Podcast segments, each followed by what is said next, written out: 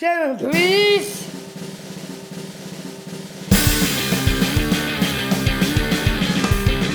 It's up. Happy New Year.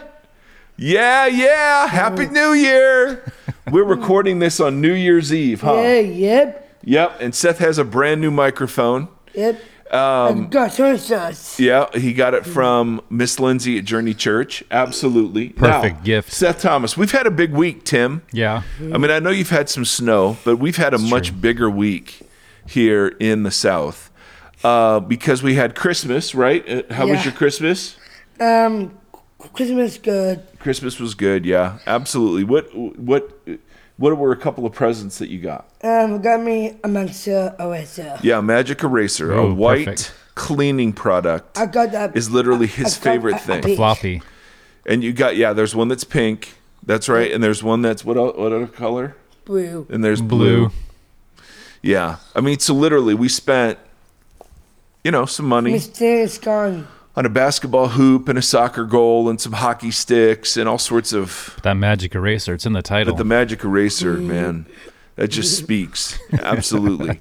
It forms part of what is known as the floppy. Yeah. Now, Seth Thomas, what happened the day after Christmas? That was a big day, too, but what happened? My birthday. Yes, ladies and gentlemen. Seth turned 13 years old. Happy birthday, Seth. Yes. Thank you. What did we do on your birthday? I do awesome things. We did awesome things. I got got food. We got some food. Did people sing to you? Yeah. Did they sing at church too? Yeah. Yep. They sang too. Mm. Yep. And I was warmed. And at the restaurant, absolutely. What restaurant? And we celebrated. We celebrated by McDonald's for lunch, his absolute favorite chicken nugget meal. And then where did we go? We went somewhere for dinner, and we had more chicken nuggets. Chick-fil-A. We had Chick-fil-A. Yeah, I mean it was literally and no Carl's Jr. But I'm gonna put me no mango smoothie. No mango smoothie today. I'm gonna say. Yeah. There was a vanilla shake today at McDonald's. It was such a bummer. Yeah. So it's been an up and down week, but mostly up, guys. A lot of chicken nuggets. A lot of chicken nuggets. And what do we dip those nuggets in, son? Ranch. Yeah. Ranch. We're a ranch house, man. It fits our complexion and it fits our taste buds. That's just how it works. Now, Seth, what do you hope will happen in 2022? What do you hope will happen next year? Mr. Evans coming to Tennessee. Mr. Evans is coming to Tennessee. His previous teacher from Ohio is coming to visit in Tennessee. So that's a great answer. What else? Tim, he did music. Tim, hit that music. Nice. Perfect, Seth.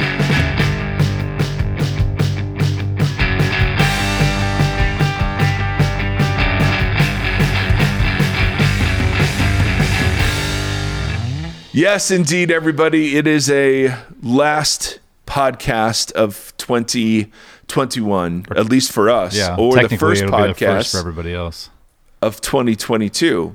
And so we're doing.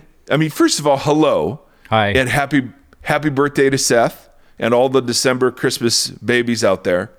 Also, happy Christmas. And did I say that already? Yeah. I had my I was telling Tim, I had my COVID booster shot yesterday, and I just feel like a piece of vanilla construction paper that was left in the rain on a major freeway. It just sort of disintegrates. So I'm sorry. I meant to say Merry Christmas if I hadn't said that already, but evidently I had and got tripped up. So Timothy, there's some big news. I mean, I don't want to hog the big news from the Erie family. There was big news in the Stafford family, right? And I think we talked about this last episode. But how was the gift received, and what's it been like since? Well, I'll have to tell you the story. Did I tell you the story of picking the dog up? I don't think so. There was sheriffs involved and fighting and a whole thing. It was very dramatic. Oh, let's hear it. Okay, hold on. Let me set the stage. All right, Tim has decided that his life is too calm and peaceful. That's correct. And is adding a puppy. Yeah. The puppy is currently in Tim's office as he's recording with his two children upstairs. Yep. These are what we call in the business ideal podcast conditions. So tell us, Timothy, about the picking up of the puppy. I'll give you the quick version. It was my friend and I, our really good friends, got the dog's dad. They're all rescues. They're being used for breeding. So this guy specializes in rescuing dogs from becoming breeding animals. Got so it. Only two of us, small office. The guy doesn't have the best people skills in the first place. This woman came in with her... The guy that you're buying from? Yeah. This woman came in with her son to adopt also. He puts all the adoptions in one day, which is also probably a flaw on his part. He was already agitated. She walked in. She tried to trade her dog for another dog, but all the dogs are taken. He starts getting more agitated, said, "You've tried this before. I've already switched dogs for you like 3 times. They get in this big altercation. She sits down. He tells her to leave. She won't leave. He starts swearing. Her kid starts crying. He's yelling at her. He says, "I'm going to call the cops." He does call the cops. She leaves then. The cops come in. And then during the process, too, he's like, this is the worst day I've ever had in the 10 years I've been adopting dogs. And then he looks at me and my friend and goes, "You know what? Everybody that's in here, give your dogs back. I'll refund your money. Just go home. I can't do this anymore. Just leave." And I was like, whoa. That's not going to be the case today. So it was very dramatic, very small office, very weird. And yeah. But now we have a puppy. The kids were very, very excited. He's peeing everywhere. No, give us a little more on that. Everything. They came, my wife took them out of the house. They were doing something, and then I got the dog and came home. And then they came home and saw the puppy, and they're very excited. They don't know what to do with it, but it's so little, it can't go on walks yet, and it can't really be around other dogs or go outside too much, so it's a lot of cleaning up pee. Yeah. And him chewing on everything. Yeah. Very exciting. Getting up in the middle of the night a bunch of times. Yeah, you knew this. We did. This is not surprising. Nope. So that's that. That's that, mattress man.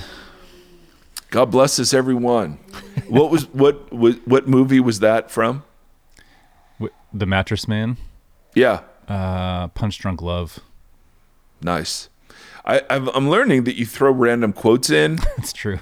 And maybe one or two people out of the one or two people that listen to us will usually pick those up. Yeah. And so, well done. It's my job. So today we've got a full plate, Tim. I mean, listen, 52 weeks in a year, 52 podcasts. That's right. From Voxology.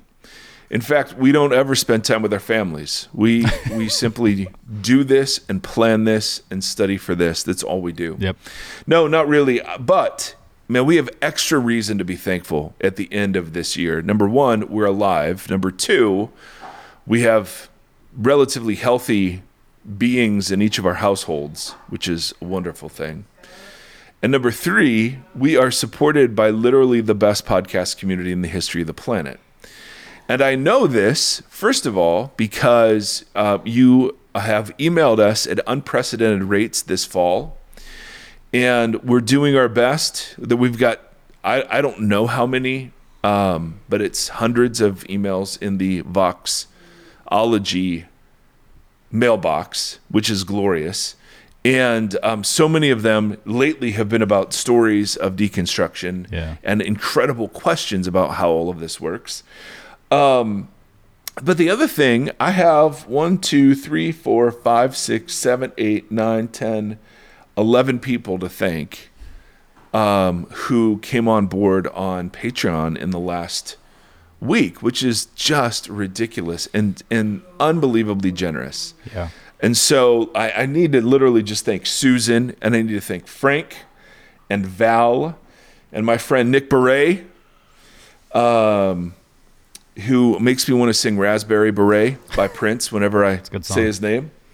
Cheryl and Sarah and Jason and Jenny. I think they belong together. They share a last name. But there were 2 separate entries into Patreon. So if you're not married, you have very good taste in podcasts, and maybe you should get to know each other.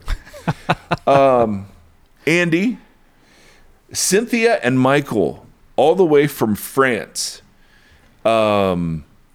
Incredibly generous and kind support of the cause. France. And then Pete. And Pete, I don't think, is from France. I think Pete's just a good old American, you know, maybe like Chicago. You know what I mean? Yeah. Or Kentucky. Anyway, we are so unbelievably grateful for your constant, incredible, and generous support. We're able, I mean, here's the big thing. We're able to dream dreams and have conversations that that we could not have otherwise because of your generosity. Totally. So, yeah, do you want to add anything to that, Tim? I saw you. No, I kind of want to just hear from the people in the other countries. I'm curious, like we talk so much about American evangelicalism. I'd be so curious to hear the French listeners' experience, and I know there's a couple in New Zealand and Vietnam and Korea. Weren't there like 78 countries? Yeah, it was a lot. I'd love to hear all the different kind of what this all looks like in your neck of the woods. Yeah, that would be pretty amazing. And one of the ways you can tell us that is that we have a new website. Oh. Look at that transition. And it's if you go to Voxology Podcast, it's fancy. Ladies and gentlemen, again, a shout out to Brenda Summer, Gina, and their team for doing that for us. And my goodness, we are official and in no way will ever live up to the beauty of the website, personally. But in all seriousness, we have been blown away. I don't have language strong enough to just simply say thank you for your kindness. It is so fulfilling to hear from you. That this has become a place for people who identify as spiritually homeless. Yeah. Like that language has actually spoken to a lot of folks just besides the two of us. And we're just so honored. I met with a guy who I hadn't seen since seminary, so late 90s. And he was in town and is an avid listener. And it was just like, that's amazing. Yeah. Just absolutely amazing. And it's incredible. So thank you for being just such a support system and for being family and community as we explore all this stuff. It's been outrageous. And with that in mind, I want to read, and I've asked permission, and I will excise personal details. But I've asked permission to read. I mean, we're getting tons of email for people sharing their deconstructing stories or moments, none of which turn out to be sexy or glamorous. And I don't know. I feel, Tim and I both feel like we're responsible to share these because I think they speak for so many of us kind of along the way. So that is a theme that a lot of them will lead with. I felt like I was the only one, or that my experience is, it's just a very isolating thing. So it seems to be helpful to hear that there's a lot of folks in this boat. Yes, that is one of the things we do hear a lot, is that I thought I was alone, and it turns out no. And I forgot, going back to the website, that there's a survey that you can take, and hundreds of you have taken it, and we're grateful. It's very, very eye-opening, and the amount of Seth love on that survey is pretty amazing. So this is going to be me reading and Tim commenting on several different emails that we've received, because we want to honor these stories and we want to let people know that they're not alone. Because a lot of these stories have come because other people shared their stories. And we just think that's so powerful. And then we've got, alongside of all of these amazing stories are questions that are just crazy. So we're going to try to get to some good night. So that's our goal. So put it on 1.2 setting, sit back, do some laundry, or have to go back to work. But for some of us, I know school doesn't start right away. So, hey, giddy up. All right, so this is from a young woman who says, I am a teacher who works in an evangelical non-denominational school. I can appreciate what your daughter is going through, Hannah, is a student at a school like that and shared several episodes ago. We asked people to share kind of what prompted or started their deconstruction. I first started deconstructing when one of my best friends and colleagues decided to raise a picket sign on the corner of our parent church for Trump. I could not for the life of me understand how she thought this was not only a good idea, but said she felt like she had to stand up, quote, in quotes. That coupled with my increased hyper awareness of, quote, canned worship that followed a very distinct formula. Cue the piano music, she says. And let's not forget about the fog machine and spotlights. I spent all of the worship time repenting for my anxiety. And then the cherry on top was how the church handled wearing masks. I can somewhat understand vaccine hesitancy, but not wearing masks because it impedes worship is completely ridiculous and selfish. To use God as an excuse to not have to wear masks is more than disheartening. I haven't been back to church since. Yeah. Repenting of my anxiety. Is that what she said in the middle?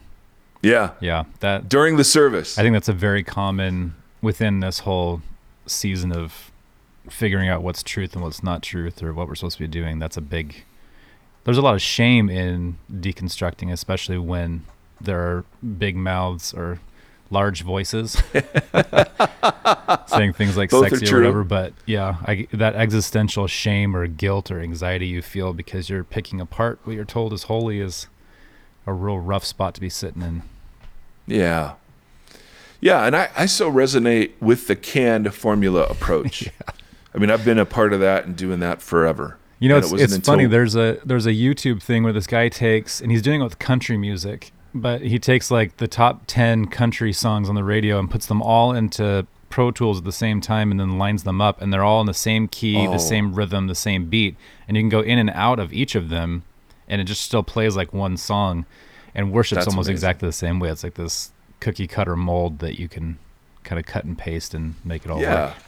Yep. We got another one here. Another young lady. Major topic for me was women in leadership. Since high school, many, many years ago, I've been taking spiritual gift tests. Every time I show to be gifted in leadership, and most of the time I'm told flat out that the test is wrong because I can't be gifted that way as God doesn't gift women for leadership. Tried to accept it, tried to work around it, make my faith fit my lived experience. I truly believe I'm gifted at leadership and able to see the big picture and have countercultural ideas for change, discipleship, but haven't found a church willing to agree with me. And yes, I've looked. However, God in his infinite wisdom has continued to place me and my family in small rural towns and communities. I haven't called my experience deconstruction as much as discipleship and becoming more Christ-like. But I find myself regularly questioning why others don't seem to desire to grow and change, or at least seem more comfortable as they are. Yeah. So, yep.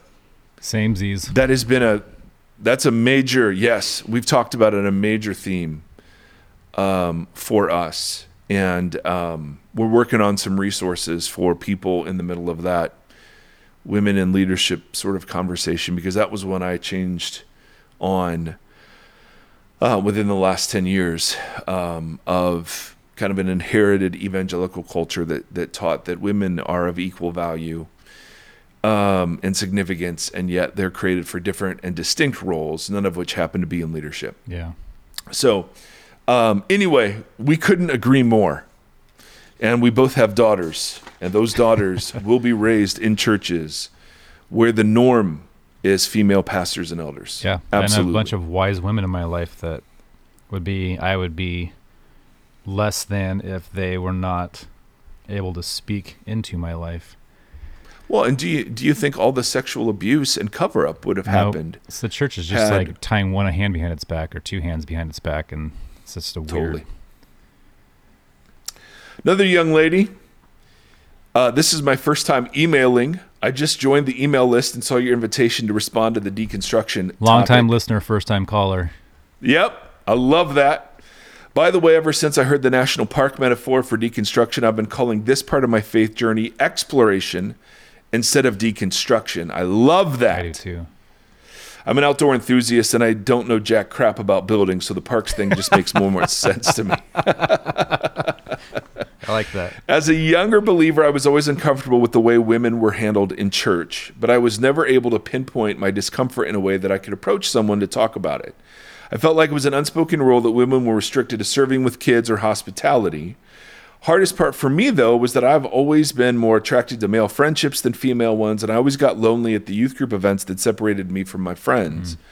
I was done with youth events for good after I was told I had to wear a T-shirt at a pool party and to mud games event because my body might cause my male counterparts to stumble. Boy, we hear a lot about that. As an adult woman married to a non-Christian man, I got the sense that the church doesn't really know what to do with me, which made me feel lonely in spaces where I should have felt connection. I always thought that Jesus should bring us together despite our differences, but what I kept finding was I felt more other in the church than I did outside of it. Yeah. And wow, that line. Yeah, that's a big one. Ooh. As far as a single moment that prompted deconstruction goes, it wasn't until the church of mine had a hard split that I really began to question things. I eventually had to leave because I could not reconcile the way someone who I really look up to was being treated. I never questioned Jesus, but I started wondering if we're supposed to show the world we're disciples by our love. Why do we seem to hurt one another more than love one another? That's a great question. And she goes on that God has been so freaking good to me in the midst of this. I found a new community, and it's been a safe space to lament, pursue healing, and has brought great joy to so many. That's great. Hallelujah for that. Number four. Yeah, I mean, I've got a few more, gang, and we just think these are so important. Another young lady. Although someone told me young lady doesn't feel as honoring as young woman. So I will try to not use young lady. I will use young woman. Yeah. I don't know how old any of these women are. So I'm safely going to go with young women because no one is going to argue with that. Mike and Tim. I enjoy the conversations about deconstruction. And that is one topic I could go on forever about. And she gives us a lot that I will edit because it's really, really good. Anyway, I began my deconstruction journey while watching a show with Jim Baker's son. Oh. So Jim Baker was a televangelist. I've seen this. And his son, yes, is very much not. It was on the Sundance channel around 10 years ago. It was called One Punk Under God. That's right. And in the show, Jay Baker met with a small community of misfits in the back of a bar in Brooklyn to just have church. They read the Bible and talked about Christianity and about how it hurt people. As the show progressed, he talked very openly about the treatment of gays in America by, quote, so-called Christians and how he was in favor of same-sex marriage. That caught me off guard. I come from a very, very, very religious Pentecostal upbringing. And I've always been told the gay people are sick and wrong and blah, blah, blah. Show introduced me to different perspectives and authors. And check this list out.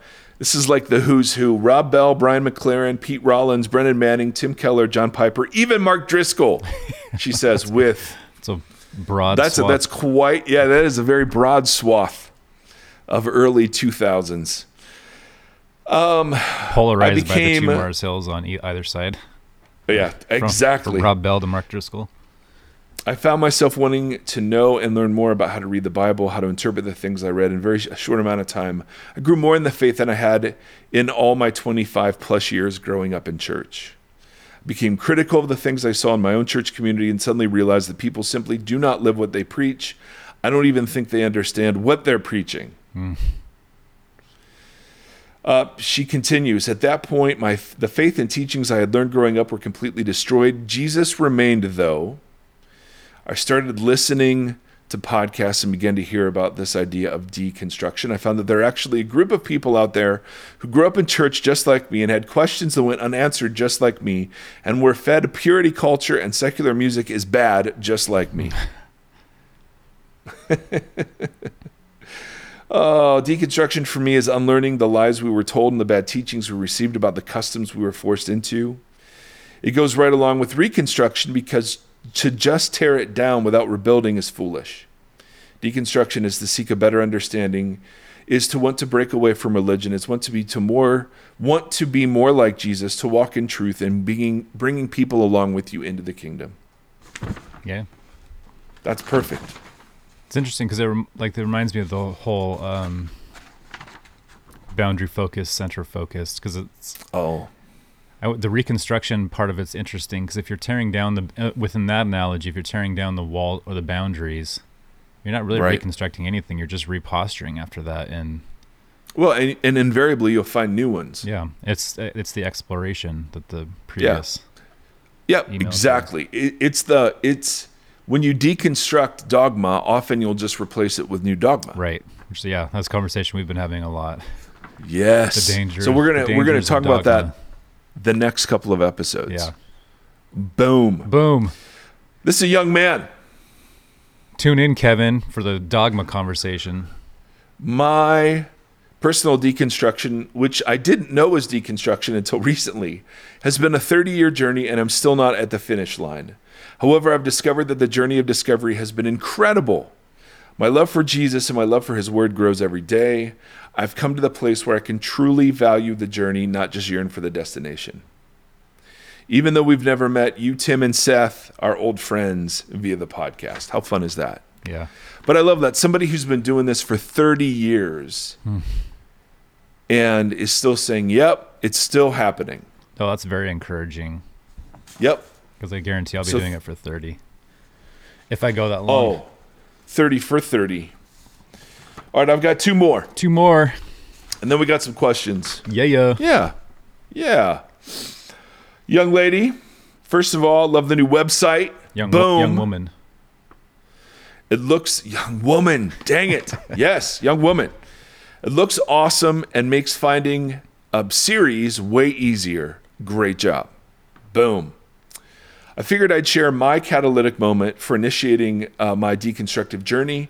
I found for me that the general Christian response to COVID at the beginning, as well as the response to the social justice movement, shook up a lot of negative feelings. Felt really difficult to be a part of a group that was not willing to care for others seriously or express concern with those whose voices were being quieted and ignored.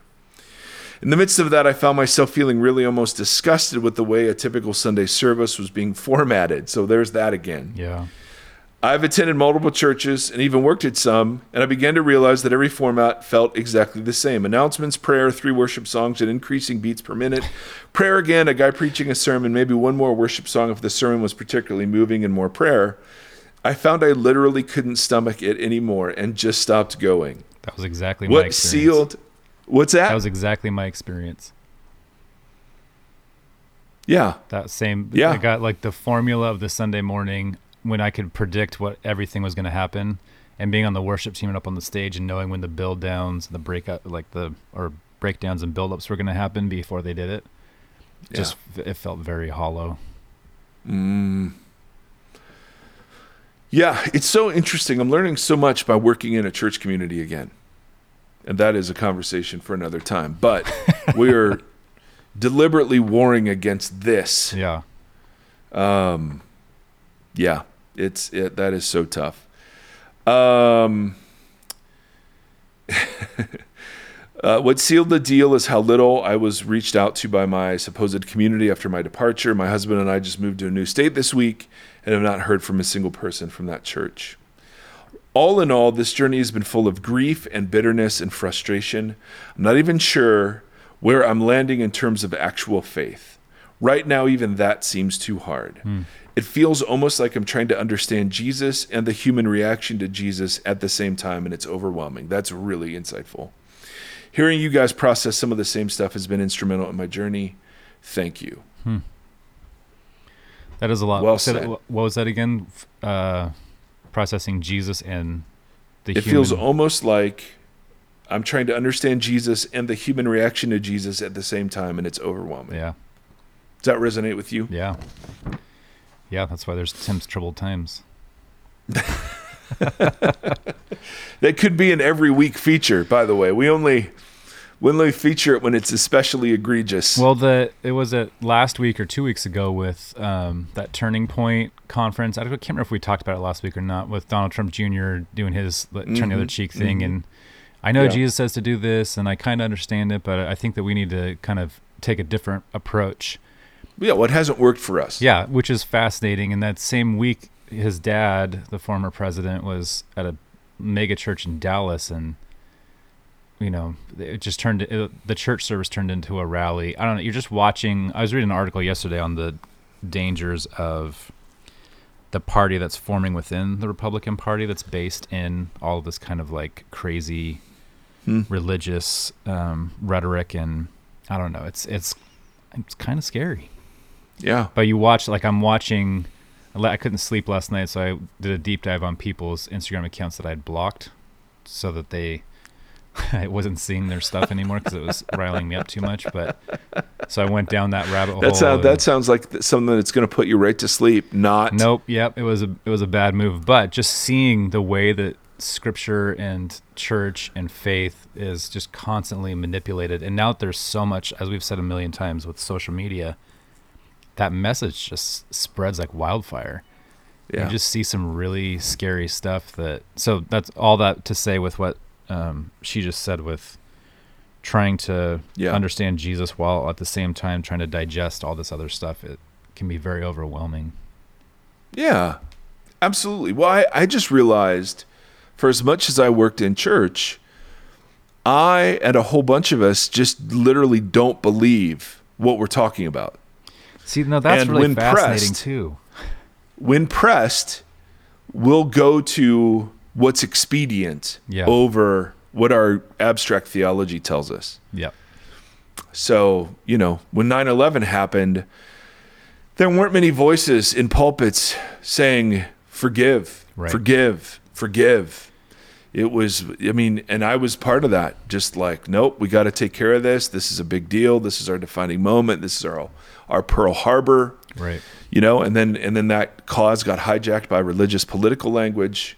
Yeah. And, you know, I mean, it was just, we all collectively at least seemed like we all collectively sort of agreed, okay, well, let's set aside the whole sword, you know. Well, if you war by the sword, you will die by the sword thing. Totally. This morning, our mutual friend sent me an article the other day about, there was this guy in Oregon who was on a call with Biden, or I can't remember exactly what the circumstances were. And then he said, let's go Brandon to him on the call. And so now he's considering running for public office, but he's praying to see if that's, if God has that for him or whatever. And so it started this whole conversation about, I was a part of that thread, Tim. Well, I was talking to someone else this morning. I'm sorry, you don't remember me. I was talking to someone else about it this morning.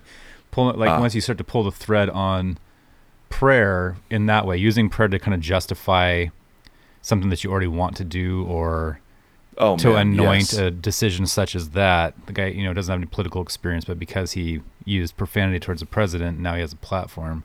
So he's like, should I use that to run? Right. Anointed by God. But then when you pull the thread on that, if that's not a way of prayer, but once you start to pull a thread, it starts to delineate it down through all of the way that we use prayer. Not just in these incendiary ways, but no, it's not about how we use.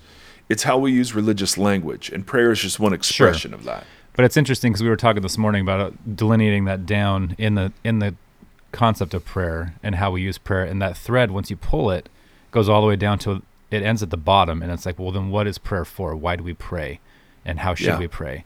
And so then we started talking about the Lord's Prayer, and what that, you know, when the disciples had the exact same conversation in front of Jesus, and they're like, hey, I don't get it anymore. Like, you've kind of screwed all this up. You've flipped it over upside down. We're all lost. Can you teach us how to do this correctly? Yeah. And it's interesting to delineate that out. If we, like my wife and I were talking about, you know, kind of translating that whole prayer in terms that our kids will understand and posting them on their walls by their bed, and just being like, we're just going to stay here, because none of us really understand prayer outside of that. I'm sharing this as a form of like, this is a recent piece of deconstructing something that I was like, this is something, you know, hey, I'll be praying for you, or thoughts and prayers, or different way that we use that rhetoric. Yes. And prayer becomes kind of this token that we hand back and forth, but it's kind of it's a worthless token. It has nothing that behind it other than like good intentions or I don't know, but right. Picking that apart and then looking at what the Lord's Prayer. And I know we have an episode, I don't know, in the Sermon on the Mount, so 20 or 30 episodes back that you spent a good time picking that apart. But I think that's helpful for, especially for that young woman who just shared that, you know, trying to understand Jesus and the culture at the same time. Something like that makes sense. And you said that last episode, right? Like the four Gospels, the Lord's Prayer. Oh, well, the Gospels, there's nothing new that Americans are doing that ancient Israel or the first Christians didn't do. Yeah. You know what I mean? It's like there have always been these reactions. Right. What's fascinating is what Jesus does with them and how he responds and who he rebukes. And that's the interesting bit is how he responds to the responses. And it's so... For me, it's so instructive. Yeah. Because it's not what I want to do. I got one more, my friend. No, it's good. This one is a lot and worth sharing. So I'm heavily editing, but and there are lots of personal details that I am skipping.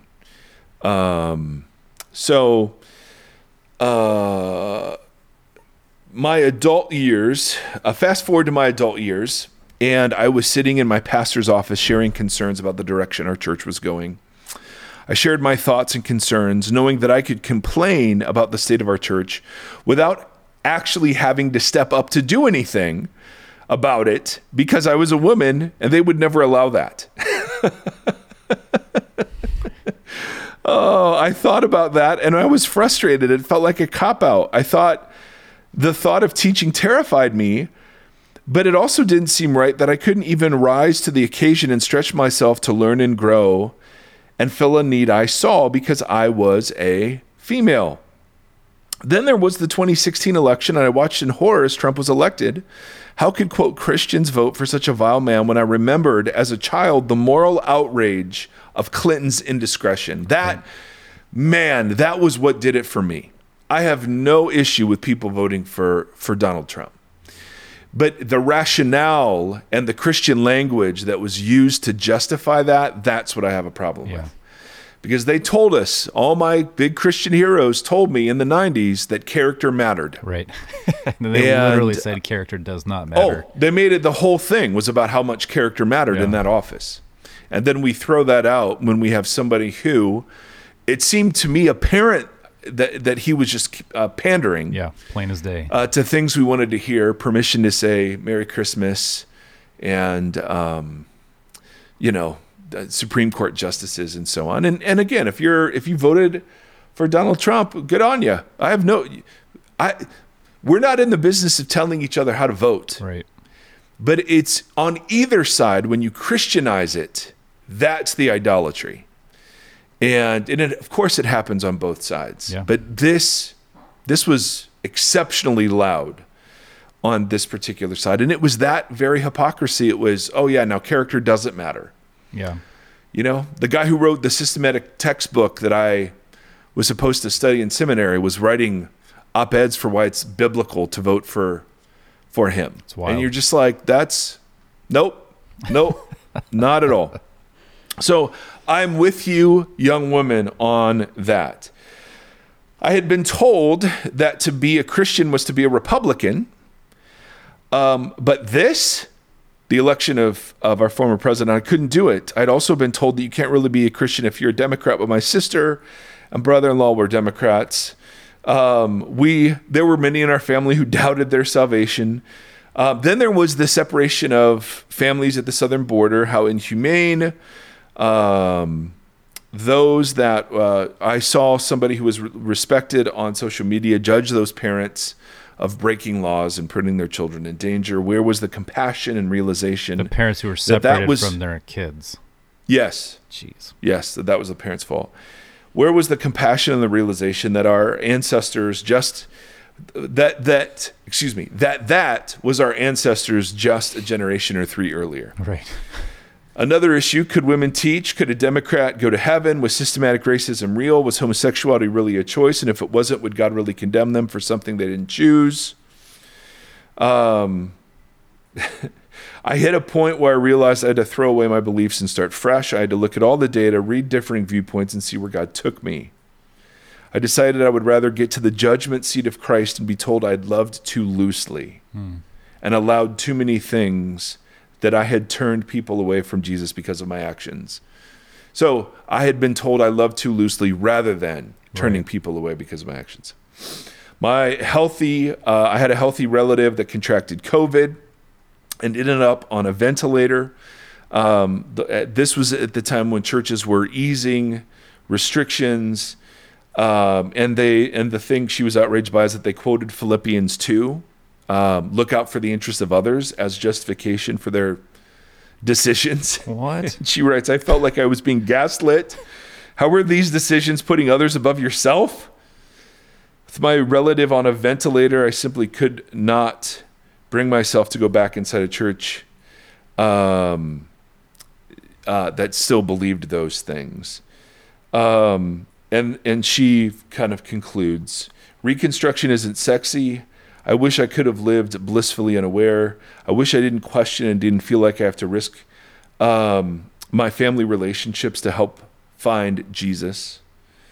My world has been rocked these last couple of years, and I've reached my breaking point in faith, and have slowly, with the help of books and podcasts, been introduced to a Jesus who can handle my doubts, to a faith that can be stretched and pulled and examined as I work out my faith with fear and trembling.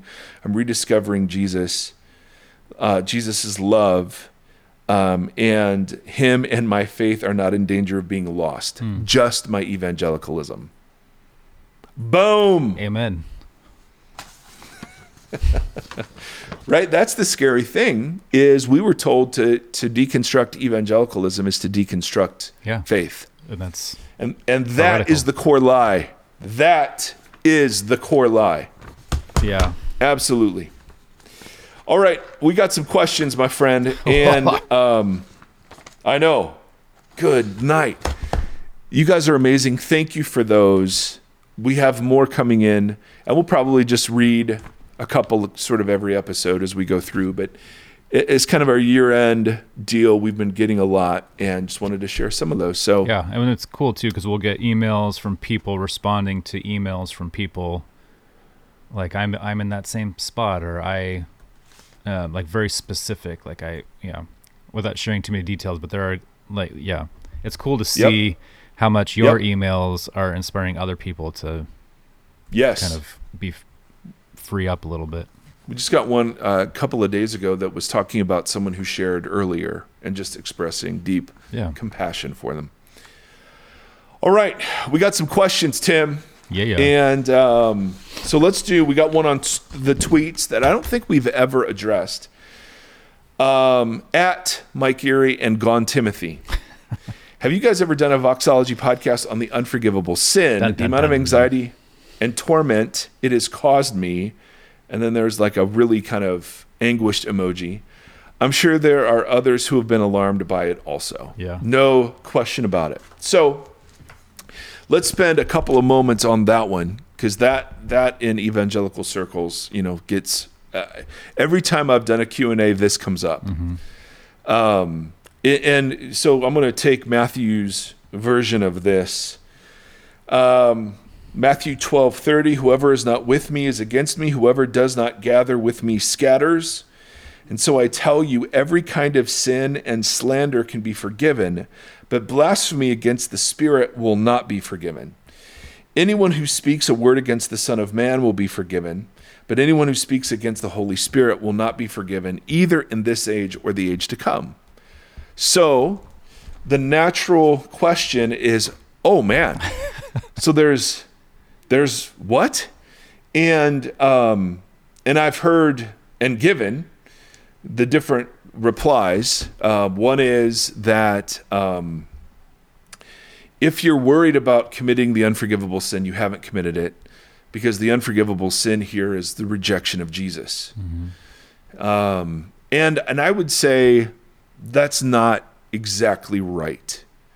So as I've grown and explored more the national park, I've come to realize the biggest principle in reading the Gospels is simply this.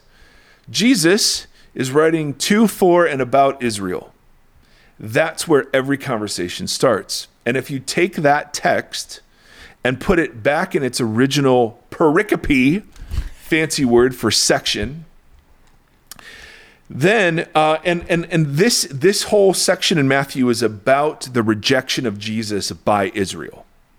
Okay, so this is going on for chapters, but in this particular section, like Matthew 13 is a whole bunch of parables about this and about the nature of the kingdom that's being rejected.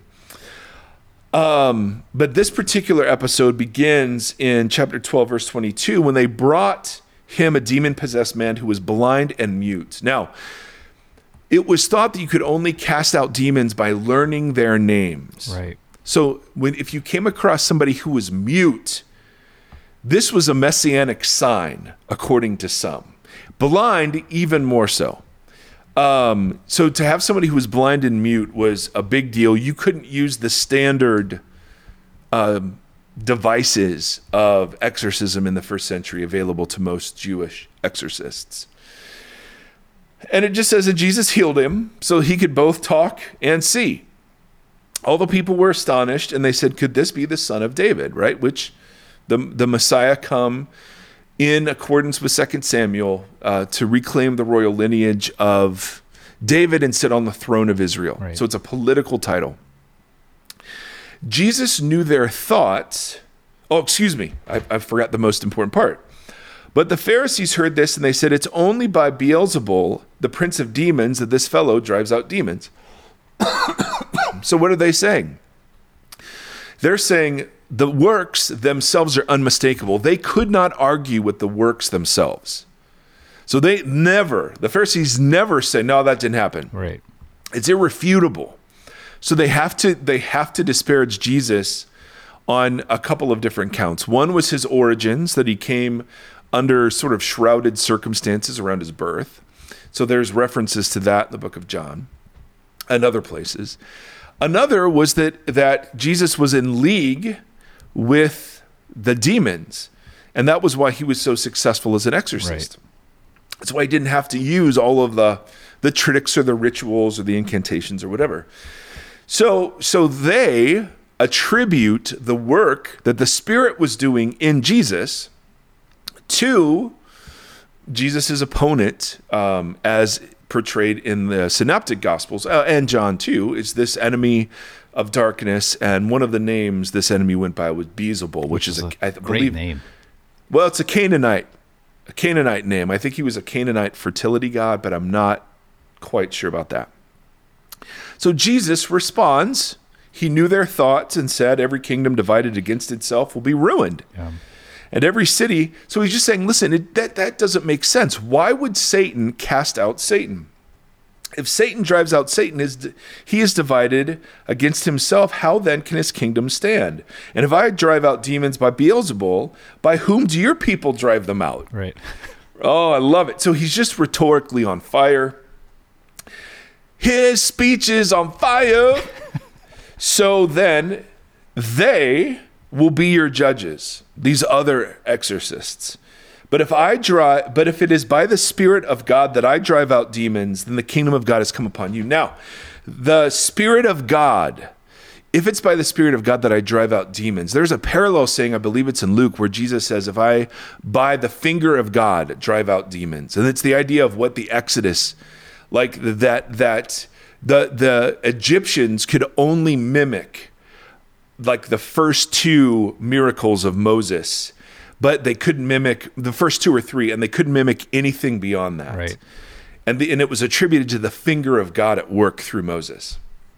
So the idea is that Jesus is here kind of assuming the Moses role, but now, instead of a worldly pharaoh, he's going after this earthly pharaoh, the one he calls the archon of the world, the ruler of this world. Yeah.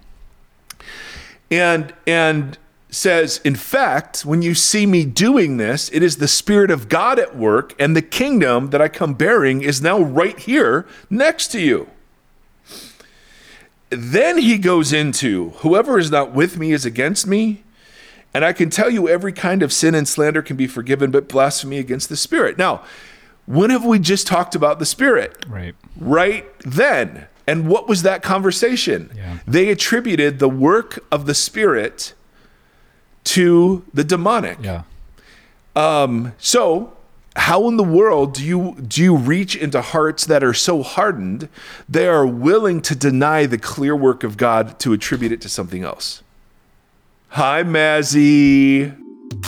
Hi, everybody. It's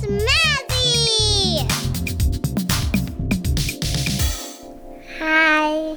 How you doing, sweet girl? Good. Hey, how do you like that puppy? I love it. Really? Yeah. Yeah? Is it a boy or a girl? It's a boy. What's his name? Oliver. Oh, do you call him Ollie or do you call him Oliver? I call him Oliver, but sometimes I call him Ollie. That's fair. That's fair. You can't name him down with one. Is he cute? Yeah. Is he kind of furry like your dad? Like your dad's face? Yeah. Does he pee a lot like your dad? I can show you him right now. No, you can't. You're just pulling my head. Hey, I need to go upstairs. Okay. Bye, Mazzy. Hey, Mazzy, we love hearing from you. Yeah. All right. Thanks for saying hi. Okay, so I want you to have a great day today, okay? And play with Oliver a lot. And love your dad. Okay. In that order. Bye-bye. Okay. Sorry. You were saying... So in context, this isn't about our rejection of Jesus or my sinning the worst possible sin imaginable as a Christian. This is something, and there are very good commentators who I agree with that say you can't commit this sin right now. Right. I mean, you can demonstrate the same hardness of heart, but he's speaking to that generation. He even says other places, it will be worse for you, Israel, in this generation than even like the Gentile cities of Tyre and Sidon. It will be worse for you on Judgment Day because of what was shown to you when you rejected it. So this to me is about the hardening of the religious leaders' hearts against Jesus in face of the clear work of the Spirit of God. Which thematically runs in line with most of his teaching from that time about religious leaders, etc. Absolutely. Absolutely. The opposition and misunderstanding of Jesus' movement fuels so many of his parables and his interactions with religious leadership. Absolutely. Yeah. As you would expect it would, yeah. Because Jesus is deconstructing a lot of their Judaisms as he's proclaiming the kingdom. Yeah. So I want to assure you, and I want to assure any listener who's been troubled by this passage, yeah. Read it in context. All right? That section, I think, goes from Matthew 8. Oh, so man. So it's great for Dan Kimball's. Yes. Yeah, never just read a verse. Yeah. It's what Dan told us. And that's true. You can so hijack this thing and pile on guilt. Yeah, which is exactly how it's been used. And use it as an evangelistic, like, man, if you harden your heart to Jesus, he can never forgive that. Well, it's guilt and shame, but it's also that existential dread of, like, am I committing, yeah. Am I committing the unforgivable sin? And, yep. And you just live in that dread. Totally. So as much as human words can help release people from that dread. Read it in context. Read it as it's written to a group of people, not to individual Christians 2,000 years later. And you realize this thread is consistent with what Jesus says other places when people oppose him. Who should know better? It's not, he never says things like these to the brokenhearted, the downcast, the marginalized. No. See, the kingdom dynamic is one that always lifts up the downtrodden and brings down the mighty. Right. Now, in reality, we're all the downtrodden. But there's a sense in which when the kingdom comes across somebody who is in prison, to sin, or literally imprisoned, right, who is homeless, who is outcast. I mean, sexual minorities, women. I mean, the whole cast of characters we're familiar with. That Jesus' word of the kingdom is a word of liberation and a word of salvation. But salvation doesn't just mean ticket to heaven. It means restoration to the new community of Israel that Jesus is building around himself. And then the word of the kingdom to those who are self-righteous, to those who are wealthy, to those who have every reason to be sufficient and to be proud. Jesus speaks a harder word to them. And if you know, as one who's been and can still be very self-righteous, easy words normally don't melt those hearts. Sometimes hard words need to be spoken. Yeah, it just, and the whole thing, everything you just said, just there's the elements of the sermon. There's just so much support for trying to understand everything in the full context. Yeah, like all those themes are prevalent. Yes. Throughout, and they weave together in a very congruent manner that you lose. Absolutely. And it's summarized, I think it's in James and other places, but it's summarized by this sentence: God opposes the proud, but graces the humble. Yeah. End of story.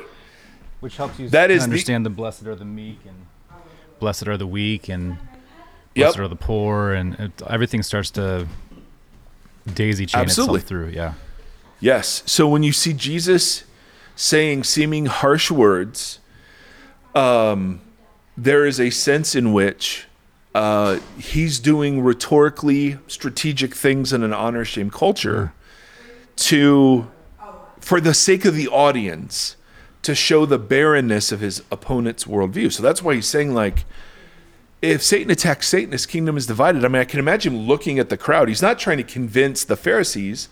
Right? If they're willing to commit to that, he's doing this because these were all conversations that were had publicly. Now, there are times that we'll say Jesus withdrew to his disciples, but we don't know if it was just the 12. Sometimes it says that, sometimes it doesn't. Right. And often the crowds found him even there. So point is, this is a great test case of taking a verse and beating each other up with it when the verse clearly refers to something very specifically historically that's going on. Now, can people still miss the kingdom today? Well, of course. Yeah. Can people still harden their hearts and attribute the clear work of God to something else? Absolutely. Are they committing the same sin the Pharisees did? I would argue no. Right. It's got to be so frustrating, though, from Jesus' perspective, now to watch us do the same type of misinterpreting and using it to ostracize or totally create that existential dread or guilt or shame or whatever, and be like, oh, come on, guys, we went through this already. You wrote it down just in case. Yep. I have two questions. Let's see. I have two further questions, and both of them have to do with Christmas, and these were interesting to me. So I'm going to read them both because they share a theme, and it was something I'd never, ever thought of. And so I'm so grateful for these two people to write in and sort of express this. So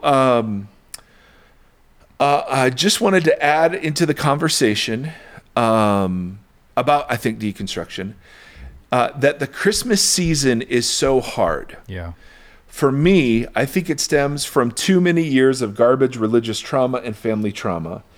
I think it has been one of the last things from my deconstruction left to reassemble, if that's even possible. That's interesting. I think my story might be slightly different in that as a child, my family believed that Christmas was Satan's holiday, had nothing to do with Jesus, so we were raised to hate it and believe all those who celebrated Christmas were sinners. Huh. Then around 11, my parents started going to a different church, and just like that, Santa was real, and only good and faithful Christians celebrate Christmas. You can see where that would produce some whiplash. Needless to say, I got some mixed messages. Fast forward to being married, and some of my extended family make such a huge consumer-focused deal of Christmas, nothing really about Jesus. and they get angry if I don't turn in a list of wants to them. I just hate all of it. Lots of therapy later, and I still feel the same way, but I can't sit through it without drinking. Amen. I don't think you're alone there. I just have a soft heart for those who struggle during the season and try to show the sweetest love of Jesus to strangers and friends alike. Yeah. We try as a family to encourage our kids to think deeply about what fits for them and not box them in with our beliefs or traditions. I know the pain that can cause. Hmm. So here's somebody who, received really, really, it's evil, it's good. And then there's this, no, consumerism is acceptable, which is some sort of, middle ground that we've come to accept. The other question has similar themes. Many times on the podcast, I've heard Tim mention that he has a disliking with many holidays and that Halloween is the only holiday that he appreciates. Yes, and we're all frankly concerned about this on the podcast.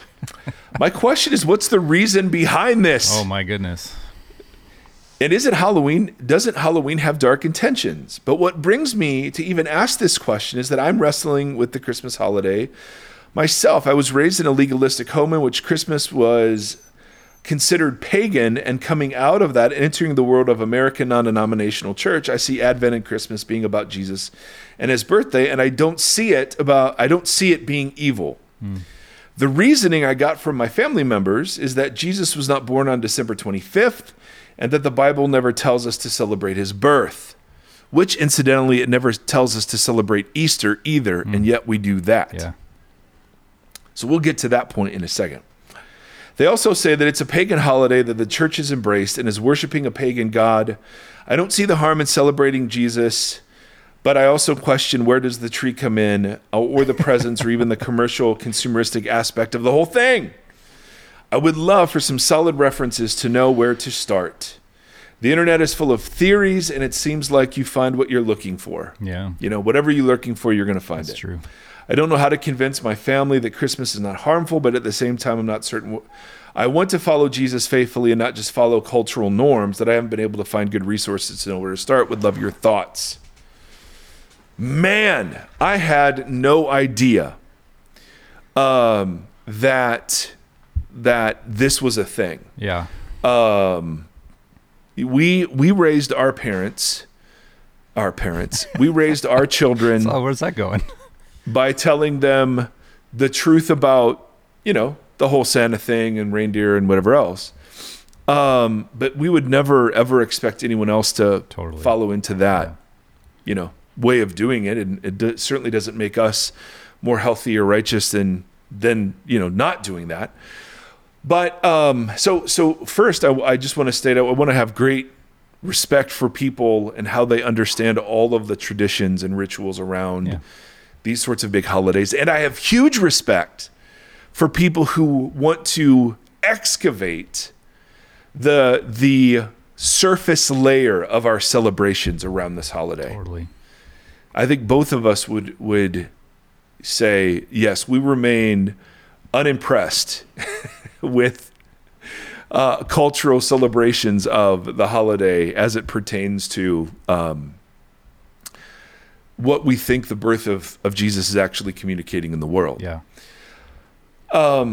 Whether or not it's evil. Let's talk about that, Timothy. Well, let me start by saying I don't like Christmas. I've established that, but I realize I'm fully aware that it's everybody's favorite holiday, and it's my entire family's favorite holiday. It's all my friends' favorite holiday.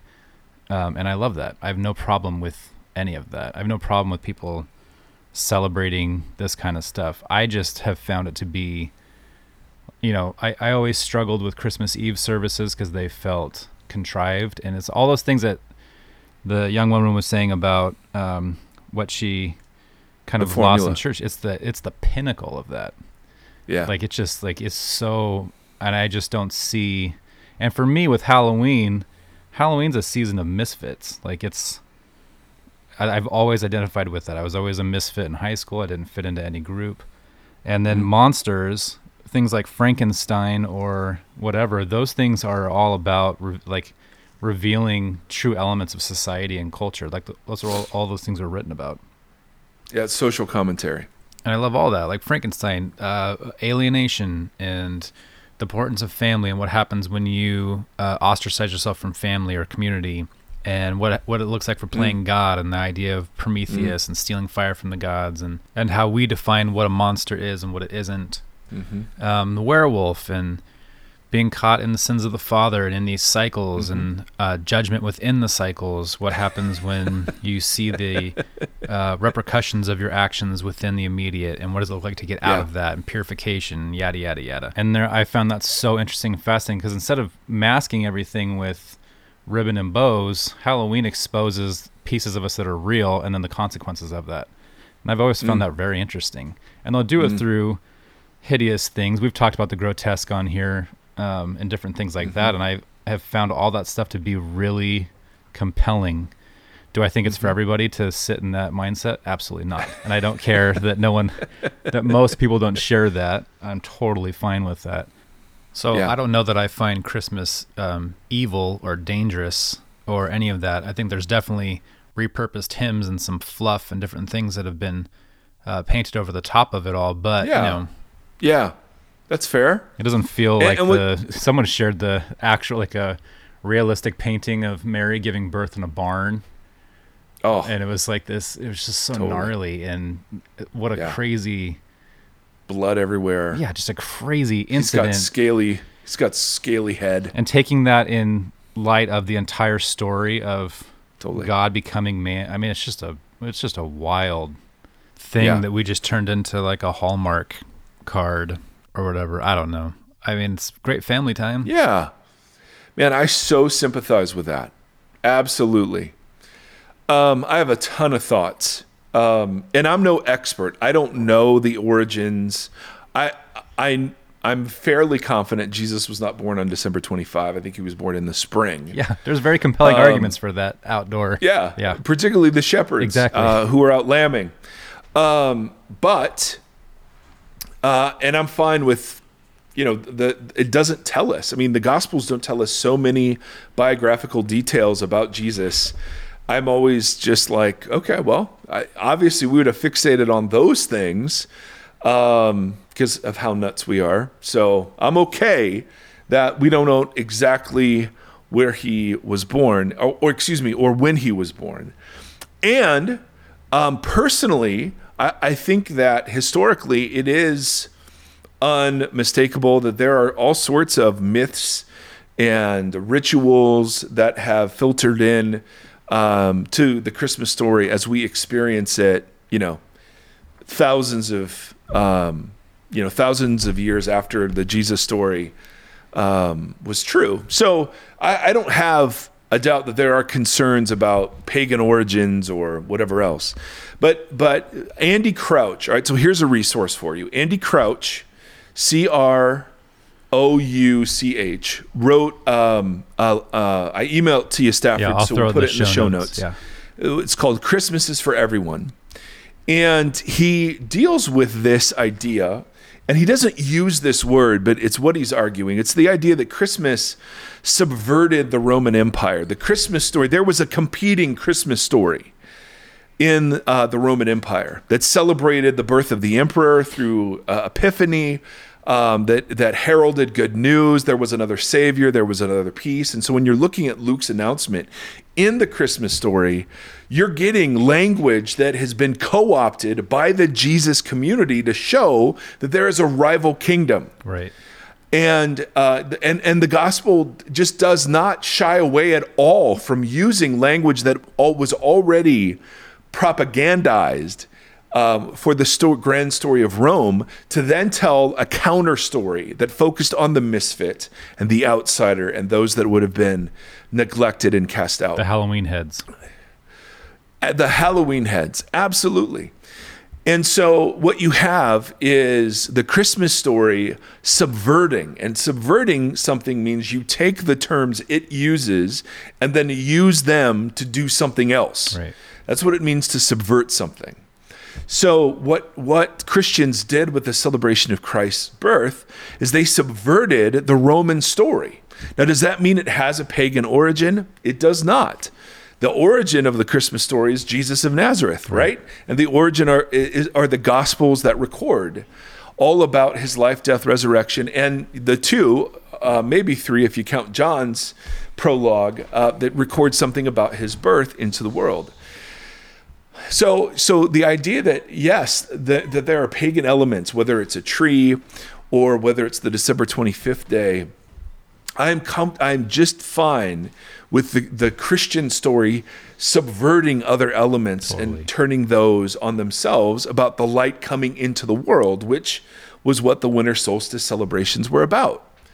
So I do not think that celebrating that a legalistic application of should we celebrate a holiday or not has in any way, shape, or form anything to do with discipleship to Jesus. Yeah. But rather what we're talking about is what are the idolatries that America has capitalized upon, or wherever you live, that the Christmas story promotes.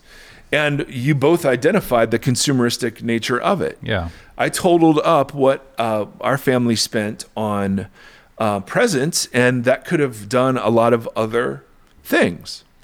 And I understand that gift giving was tied to the wise men, but they didn't come until 2 years later and all that jazz. So it's been utterly corrupted by American values. Yeah, anyone who's worked in retail during a Christmas season has felt like the just overwhelming negativity that gets tied into that. And totally. But I don't consider that part of Christmas, but the season is full of stress and anxiety, and which is not great for people with a lot of stress and anxiety, not pointing fingers. Yeah. No, and what you do into all of that is you add a puppy. Yeah. And and that really helps.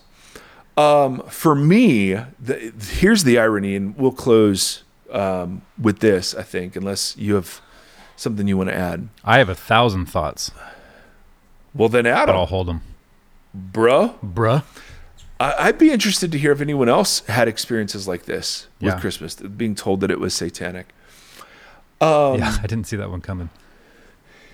Yeah, I had neither, but I'd been told that Santa and Satan shared the same letters. Elliot revealed that to us yesterday in the car. It's like, were you guys aware of that?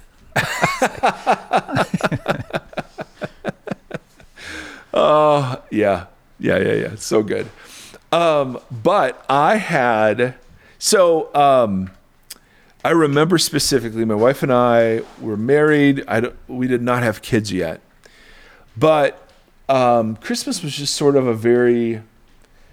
disappointing. We hadn't gotten into our groove as a couple about our traditions, our thing, right? And so we just kind of went home and just stayed with family, fell in line, and kind of slept a walk through the whole thing. I even remember a journal entry where I was like, I just feel like I'm sleepwalking through this whole thing. Right. We ended up the day after Christmas, we went down to Disney World. And one of my favorite spaces in the world is Epcot. And there's a back part of Epcot that's it's 11 different nations. And of course it's commercialized and sanitized. And I know it all is. But for me, it's always been a very meaningful place. I don't know why it captured my imagination when I was very young. Yeah. And I still find just a ton of creativity and significance there. Anyway. We were going down there, and I just thought, it's just another Christmas thing. And I'd never been to Epcot around Christmas time.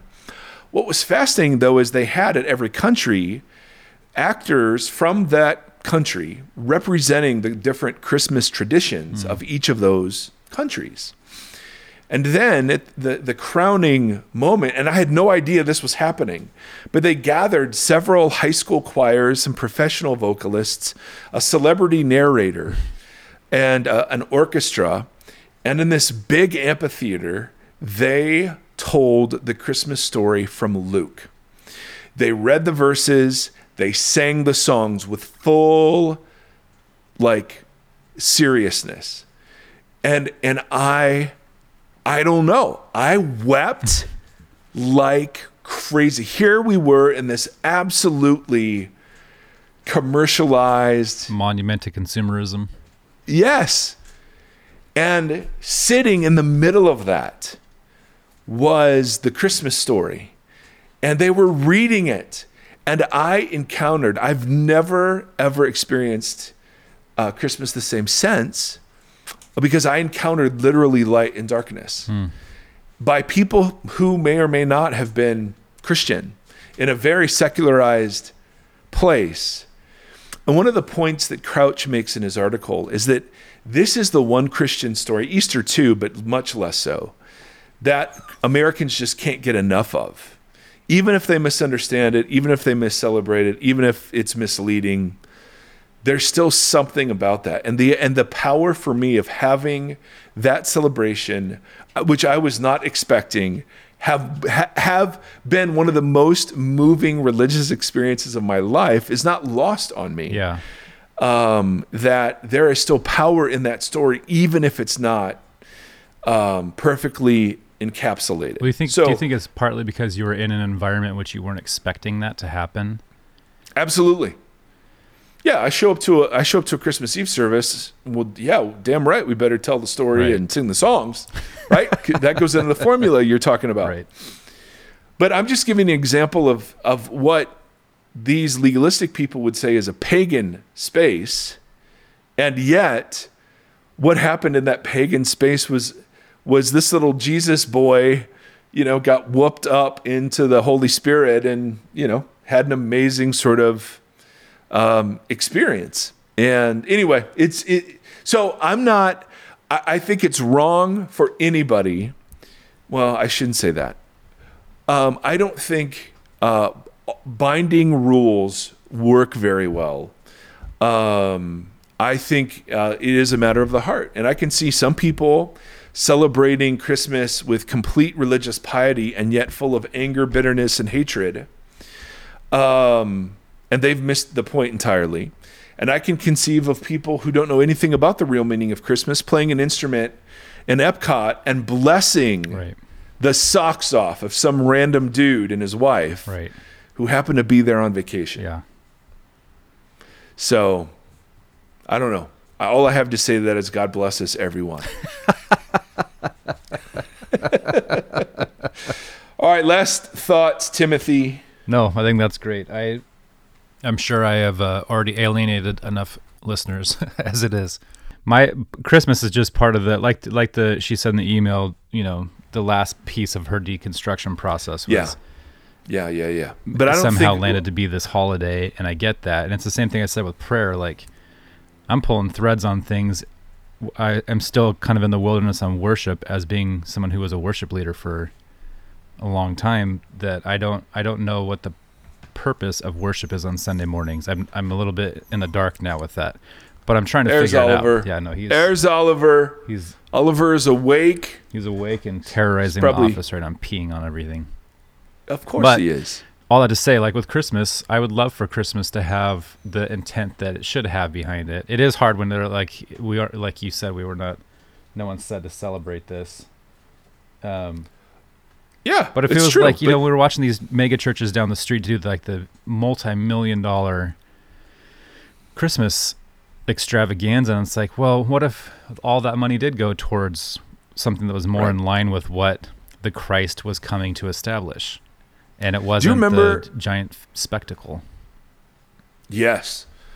Do you remember the Advent conspiracy? Oh, vaguely. So this was something in the 2000s, the aughts, as they're called, before 2010.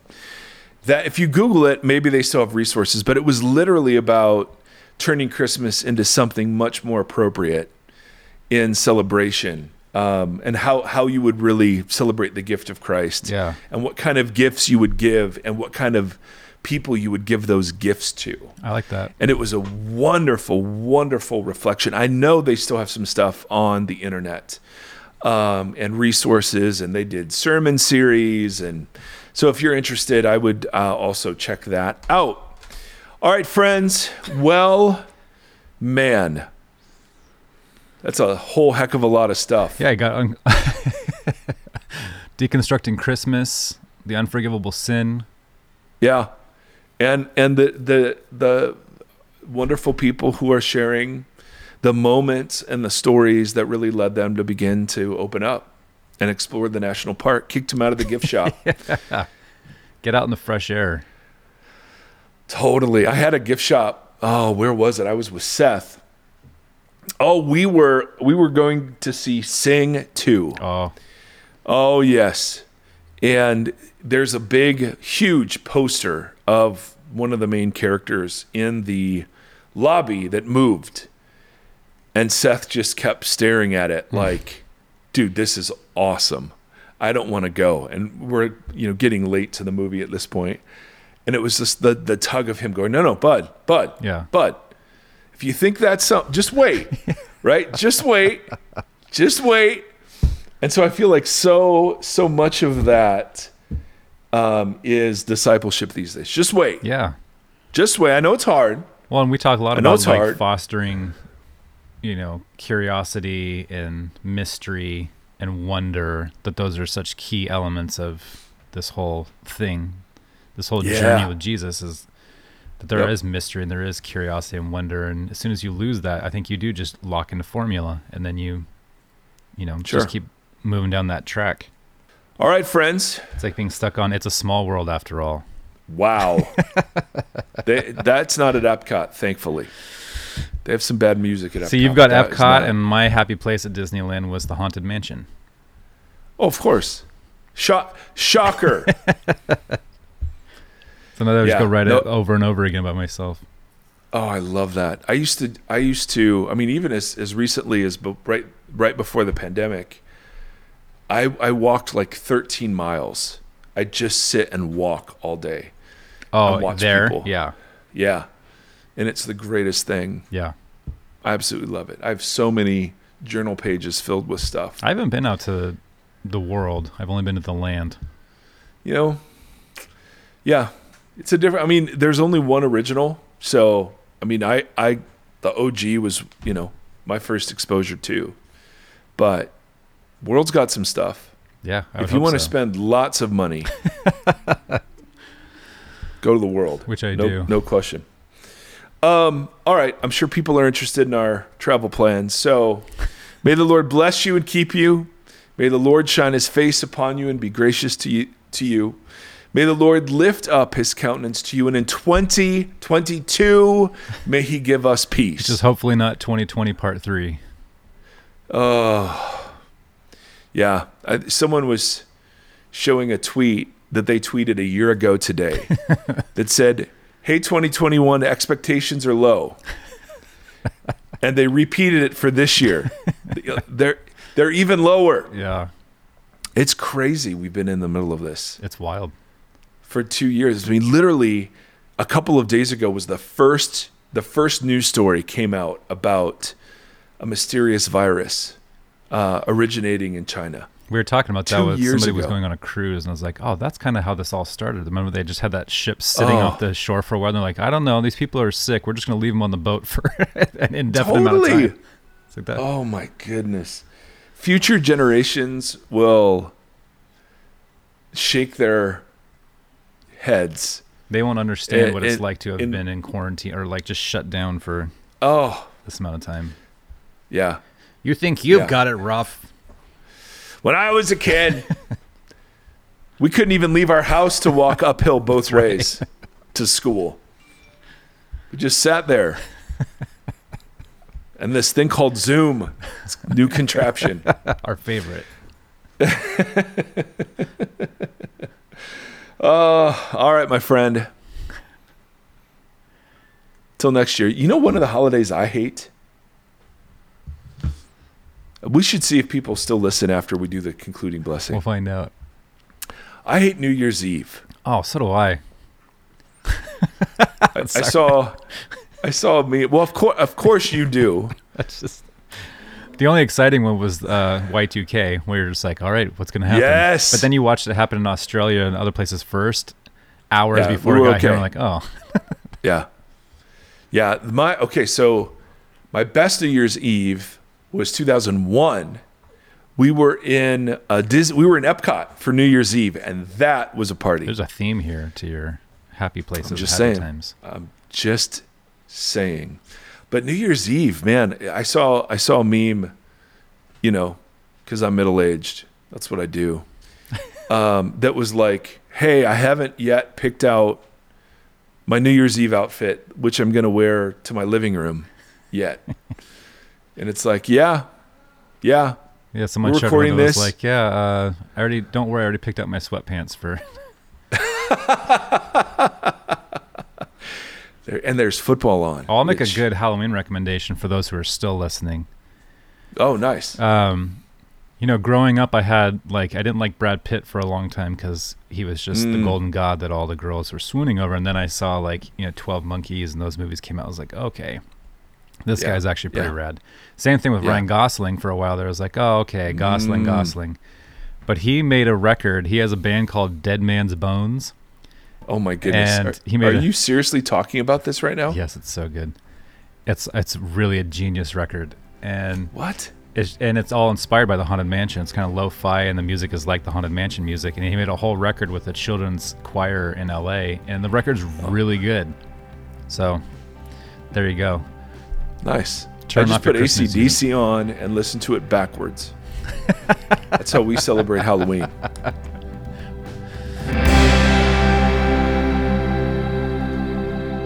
Thank you for listening to this conversation. Voxology is a 501c3 nonprofit organization that is supported by listeners just like yourself.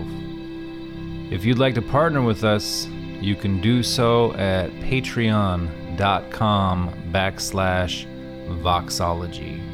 You can also join the community and hang out and chat with us on the socials. Facebook.com/Voxology Podcast and on Instagram @Voxology. Thank you for walking the long road with us.